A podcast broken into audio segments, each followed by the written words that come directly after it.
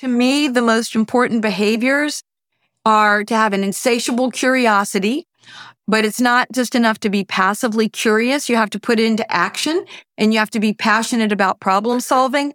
And then you have to be fearless about risk, which means that you embrace change. Welcome to 20 Minute Leaders. Just sit back, relax, and learn from the leaders of today. It's a journey. Each one is different, unique, inspiring. Let's get started. 20 Minute Leaders is a proud supporter of Make a Wish Israel and Tech2Peace, and is in proud collaboration with Secret Chord Ventures, J Ventures, Riverside FM, Fusion VC, Birthright Excel, J Impact, Leap, Google for Startups, and Hippo, and in media partnership with CTech. Hello and welcome to 20 Minute Leaders. Today I'm with Lorraine Marchand, Executive Managing Director of Merative, formerly IBM Watson Health. She has three decades of experience in new product development and has held leadership positions at Bristol Myers Squibb, Covance, Cognizant, and IQVIA, and has co founded four companies Marchand is an adjunct professor of management and serves on the Healthcare and Pharmaceutical Management Program Advisory Board at Columbia Business School and is an adjunct professor of innovation and entrepreneurship at Yeshiva University's Katz School of Science and Health. She is also an investor member of venture firm Plum Alley. Her new book, The Innovation Mindset Eight Essential Steps to Transform Any Industry, was recently published by Columbia University Press. We're going to have such a good time, Lorraine. Uh, so much to get through, so little time. 20 minutes is not nearly enough. You have so many different hats, such an and such amazing experiences that that I'm just excited to pick your brain on the different things that that you've uncovered, the different things that you're you're excited by. Ultimately, you know, thinking about innovation. Most recent book, uh, the innovation mindset, and I'd love to understand how this plays into your life, all the way from from your parents and from your upbringing today with uh, your teachings with Yeshiva University in Columbia. You've also taught in, some other incredible institutions like Princeton and Rutgers. You co-founded a bunch of companies. you are involved with uh, uh, formerly IBM Watson Health. So, so, so much, so many different things to, to talk about that it's a little bit overwhelming as a, as a host here, but I'll, I'll do my best. Uh, Lorraine, you know, put some sense into all these different things that I just said, how how does that happen? What what is sort of the connecting dot for your own path as you see it? Oh well, thank you, Michael, for that question. And it, it is a, a circuitous path, and I'll I'll try to cut through and make it simple for people to understand what makes me tick, so to speak. And so I'll tell two stories. Uh, the first story is you, you know, you reference my upbringing and my parents. And I did have the good fortune to be reared by a mom and a dad, but my dad in particular was an inventor. And growing up around the house, he would always challenge me and my younger brother to find at least three solutions to every problem that we identified. and he really brought this point home one summer when he took us to the Hot Shoppes cafeteria, a diner, in uh, the outskirts of a, a, little city in Maryland. And our job as we sat in the big red vinyl booths of the diner, eating our breakfast of scrambled eggs and orange juice, was to observe what was slowing down table turnover. and he got us a stopwatch. We had our composition books, our three colored pens. He even made sure that we could interview the waitresses and the bus boys he obviously mm-hmm. led the interviews. And after three days of research, we determined that the culprit was sugar packets.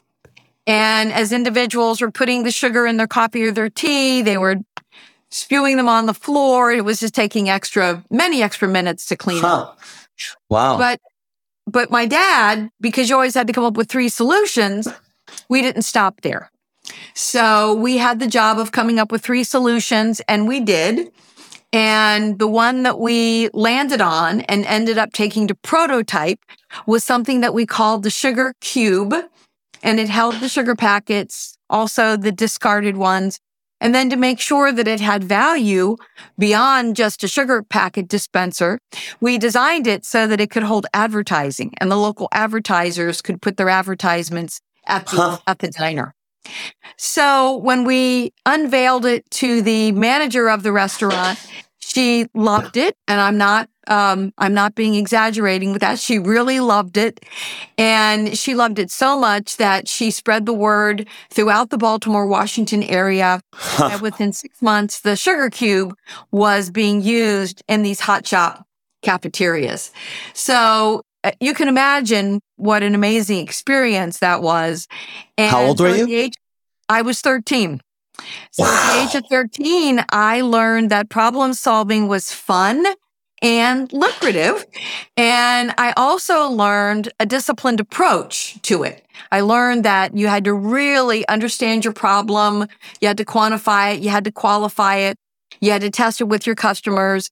And then you had to come up with a solution that you could also test for fit and that ultimately your customer had to be willing to pay for your new product or solution. So if I kind of fast forward, I've always been interested in healthcare. My own mission statement has been around being able to advance and promote people's health. And um, early in my career, I found myself at the National Institutes of Health.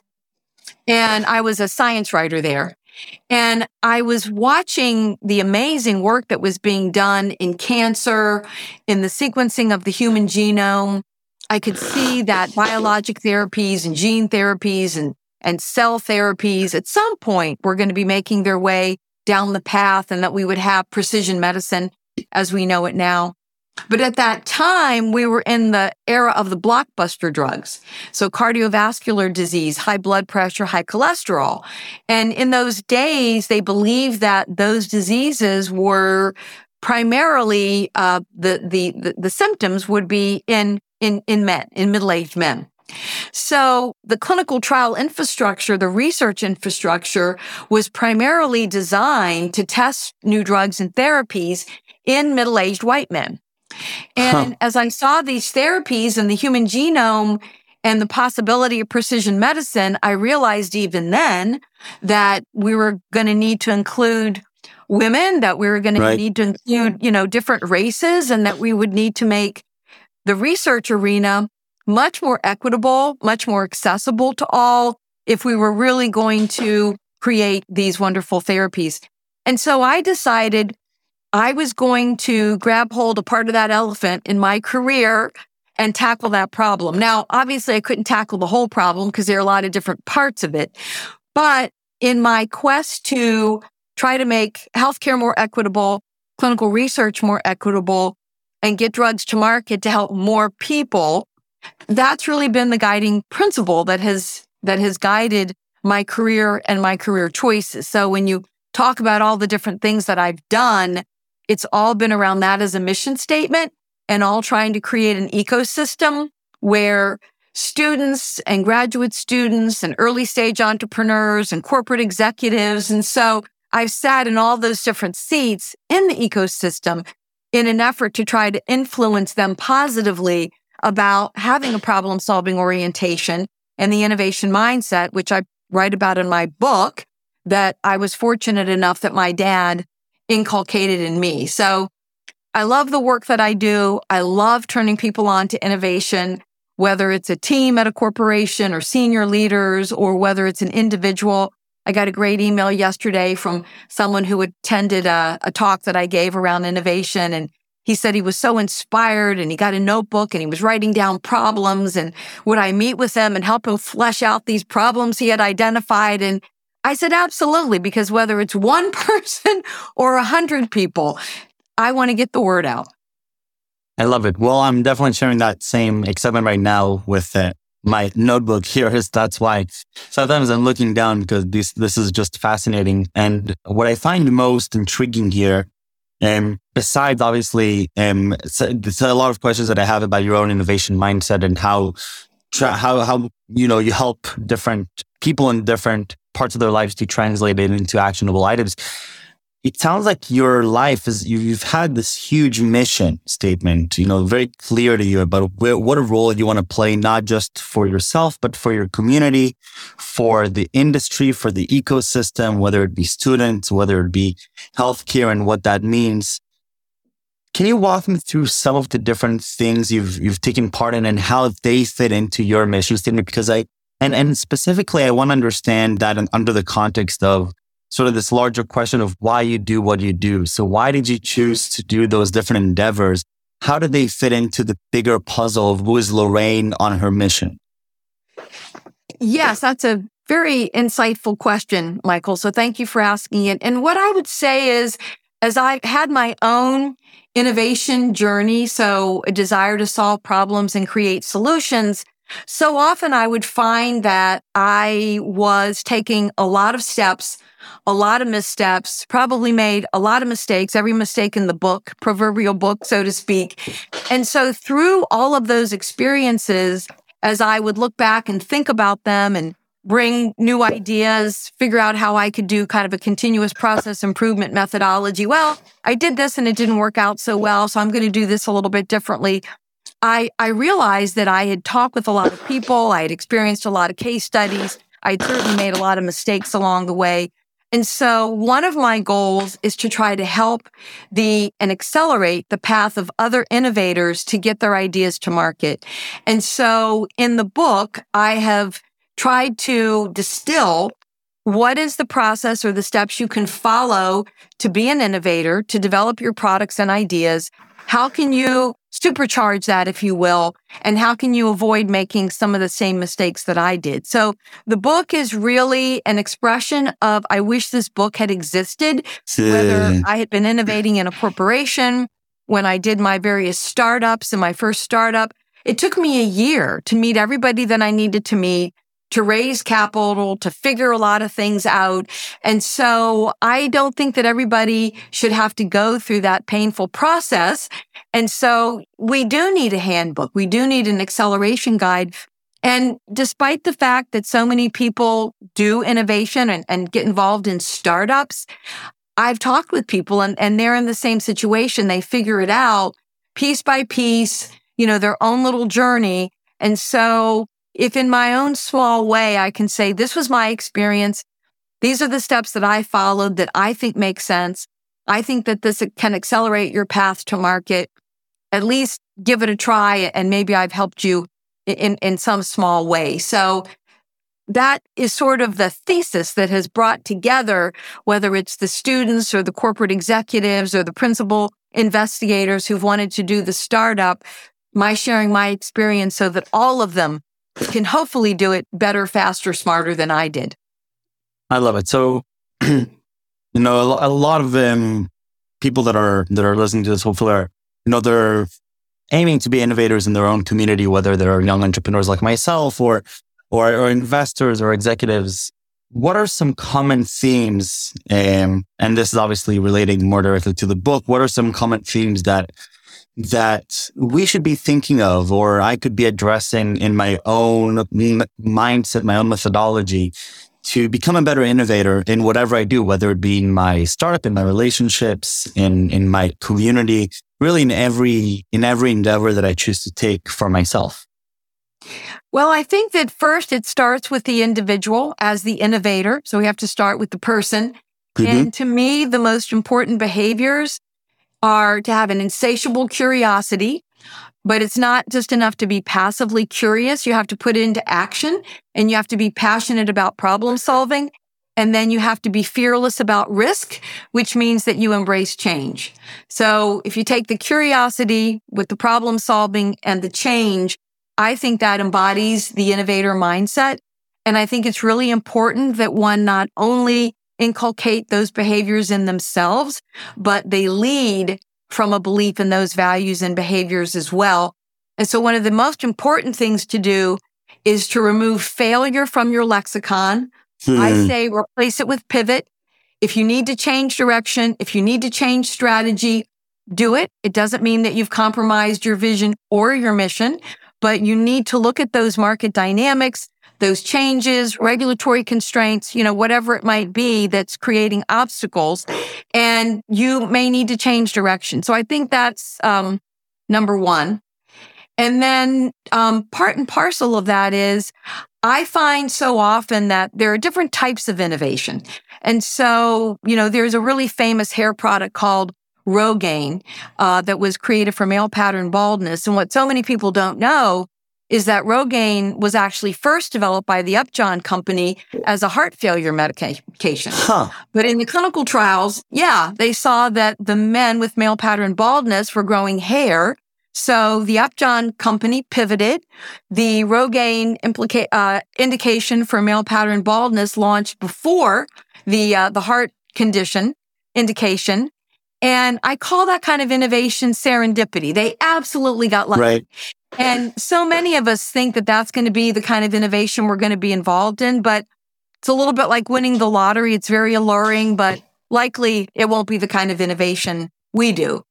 The second type, of course, is very iconic. We think about Edison and Gates and and um, Steve Jobs, and we think of Elon Musk. And we think of these big hunt, right? Transformative innovations, what Apple Computing did, what Uber and Lyft have been able to do as, as unicorns, what Tesla has been able to do or SpaceX. And these are fabulous too. But the fact of the matter is these sort of transformative, disruptive innovations are called unicorns for a reason. And they're right. probably not also the kind of innovation that you and I are going to be involved in. And so I don't want people to be discouraged by that. I don't want them to think, oh, well, I'm not going to be lucky enough to have a serendipitous innovation and I'm not clever enough to be the innovator of something transformative. Therefore, I'm just going to put my head down and keep doing what I'm doing because I think that the kind of innovation that can improve the way you work, improve processes, you know, even make small changes to things are really valuable. And I'll just underscore one final point that I think will be valuable to your listeners. I do see so many innovators making the same mistake. Yeah. And that is that, and I'll, I'll give you a quick story. When I was early in my innovation career, a colleague and I licensed a technology out of an Israeli lab that was a diagnostic for something called oxidative stress. And it was amazing because it could measure oxidative stress in any kind of body tissue. But as we got into it, we found out that it could have implications for heart failure, for Parkinson's disease, multiple sclerosis, even, even selecting um, eggs for in vitro fertilization. And the choices became so vast that we ran out of money. The investors got frustrated with us. And I call that kind of innovation Field of Dreams. Kevin Costner's famous movie about putting the corn, the baseball field up in the cornfield. Build it and they will come. And it's just human nature that we want to jump to a solution and we get so excited about the solution. We can rush to take it to market. We can ask the customer research in a way that biases us, us toward a positive response. And 98% of the time, that kind of innovation doesn't actually end up working because we've missed the most fundamental step. And that is truly identifying the problem and making sure that that problem is one that a customer wants us to pay us, wants to pay us to fix. So if I had to impress upon your listeners anything, again, based on one of my hard uh, fought lessons, it's that you don't want to jump to solution. You don't want to do field of innovation type of innovation. That's a problem. You definitely want to start very fundamentally with being a good observer, gathering that evidence about the problem. And people say, well, how can I become more problem oriented? I, I don't even know how to do that. And I say, get yourself a notebook. And I don't care if it's electronic notebook or a composition book. Every day, write down three problems that you observe. You'll start to become much more aware of what's around you You'll become more problem solving or problem identification oriented. And a lot of times what comes out of that journaling in another two or three weeks, you're going to see mm. ideas and things that you might actually develop into innovations that are like within your realm to do, like because they're in, in your life, they're in your day to day.